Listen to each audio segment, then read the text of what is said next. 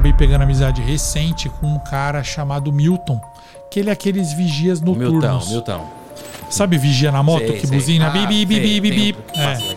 Esse Milton, ele já trabalha, ele não, ele não fala nem ferrando a cidade dele. Mas ele conta que ele trabalha já há muito tempo e é um grupo de vigias que trabalham em várias ruas e ninguém queria pegar a rua 2 pra cobrir a rua 2. Mas um outro cara cobria ali e tal, até que esse cara se afastou e o chefe deles, que é o que pega o dinheiro nas casas, falou: Agora você, Milton, vai cobrir a rua 2. Ele falou: Tá bom, eu vou. E aí ele me conta: Ele fala, Luciano, existem muitos relatos assustadores sobre a rua 2. Tanto que é, eu, eu criei uma playlist chamada Rua 2 Caramba. só para os relatos do Milton, mas só tenho um até Só agora. tem um agora. Essa tem um. Os vigias, os amigos dele, colegas falaram, cara, evita a rua 2, nem entra lá, só buzina de fora mesmo e vai. Tem morador lá, mas não vai de noite. Ou então vai logo de cara, logo cedinho, quando é umas 9 da noite, quando mal começou o turno, porque aí você não vê nada, passa de moto, nem vai até o final e volta. Porque lá você vai ver coisa, você vai escutar. Eu já vi, aí os caras começaram a contar pra ele. Aí um dos caras contou que tem uma casa lá. Se você parar em frente à casa abandonada, fechada, que os donos fecharam, você para lá com a moto e fica olhando pela janela, você vai ver uma mulher andando lá dentro. E essa mulher, ela é horrível. Ela tem a feição assustadora, olhos fundos, e ela grita. E os moradores falam que essa mulher aí, os moradores dizem que já viram também essa mulher, os moradores da rua. Ela foi uma moça que a família, ela perdeu o marido e os filhos num acidente. E ela não morreu, simplesmente ela ficou dentro da casa e foi absorvida. Ninguém sabe onde ela tá. Porque ela tá nas paredes da casa. Então, então eles falam que ela é uma das moradoras daquela casa. Que ninguém tem coragem de alugar, ninguém tem coragem de comprar. Mas que se você parar e olhar pela janela dos andares de cima, você vai ver passando, procurando pelo marido e pelo filho, pelos filhos. Ele também conta que na rua 2, se você vai de moto, o Milton, tudo isso o Milton não passou. Ele, os Ele outros contou- contaram, Ah, tá. os outros contaram pra ele, os outros vigias. Ele ainda não teve coragem de ir lá e Não, ele frente teve, da- ele teve. A última eu vou contar é dele. Ah, Ele fala que é comum, se você for depois das três da manhã lá na rua 2 buzinar, fazer a sua ronda, você escutar uma risada. Uma risada louca. Você escuta também vindo de algum lugar. Você não consegue localizar de onde. Então são pinceladas de terror que eles contam dessa rua 2. da rua 2. Outro, outro vigia contou que também é comum você ver sentado numa calçada uma mulher pedindo, de- pedindo esmola. Você não vê o rosto dela porque ela tá com, sempre com capuz, uma sacola. Eles falam pra você ignorar. Ignora, não dá moeda. Se você der, ela vai te agradecer e aí você vai ver alguma coisa relacionada com o dia da sua morte. Tanto que eles falam que é a morte que pede É a morte Dinheiro. que pede.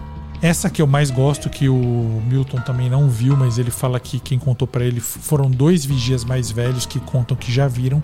Que se você for até o final da rua 2 de moto, em determinado horário, num cantinho da parede, que a rua é sem saída, Ah, rua sem saída. você vai ver um velório. Meu. Um velório, você vai ver umas pessoas, umas seis pessoas em torno de um caixãozinho. Só que se você vir essa presenciar esse velório, você vai ver que todo mundo que tá nesse velório tem a pele muito branca e os olhos escuros. E que um homem desse velório vai pedir pra você buzinar três vezes em homenagem ao mortinho que tá ali. É só isso também, não fazer nada com você. Bom, o Milton ficou morrendo de medo, mas ele não acreditou muito.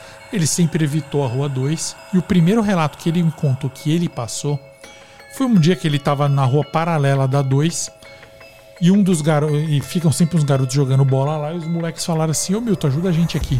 A gente tava jogando bola e a bola foi cair no outro quarteirão. Você pode ir lá pedir? Aí ele falou, mano. Que é a rua 2. É, que é bem atrás do quintal de uma casa.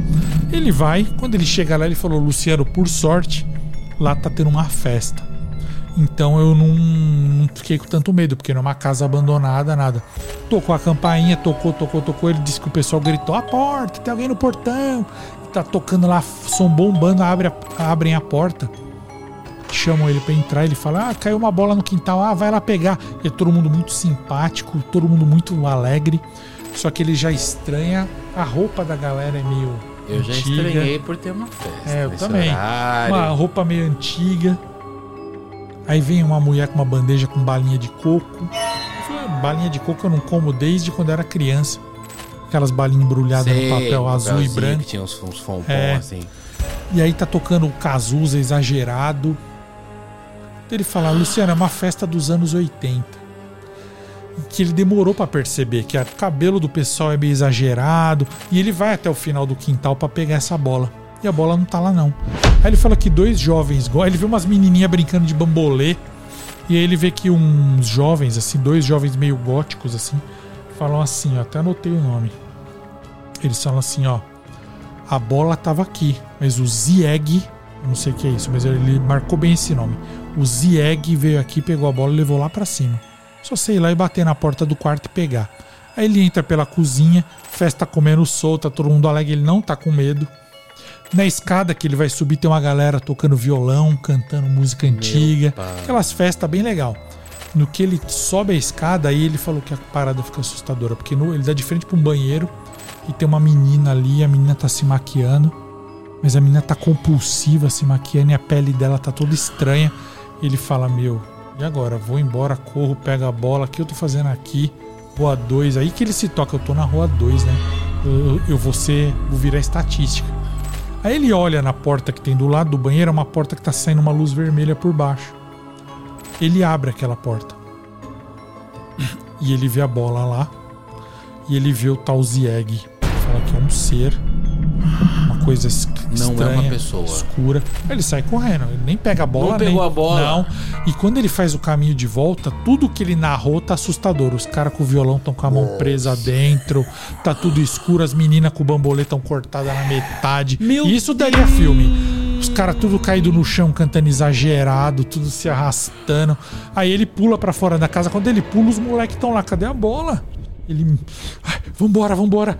Não, vamos entrar e pegar. Você entrou aqui na casa abandonada. Ele olha pra trás, a casa tá Abandona- vazia. Aí ele fala que as crianças entram, os moleques entram pro celular, assim, ó. E ele entra atrás, se borrando de medo. E a casa tá vazia, não tem nada. Abandonado. Não tem festa. Ele falou que tá cheio de mato. Meu Deus, que E a bola tá lá em cima, realmente, lá. né? Ele falou que nem ele nem as crianças sabem como a bola tá no andar de cima. Ele- eles acham que entrou pela janela. Que era pra estar no quintal. Só se entrou pela janela no chute, né?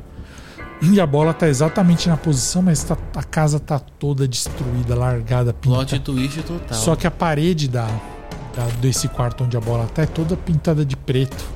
É uma, é uma pintura estranha. Ele fala que aque- algo não muito bom acontecia naquela casa. Essa é a experiência do Milton.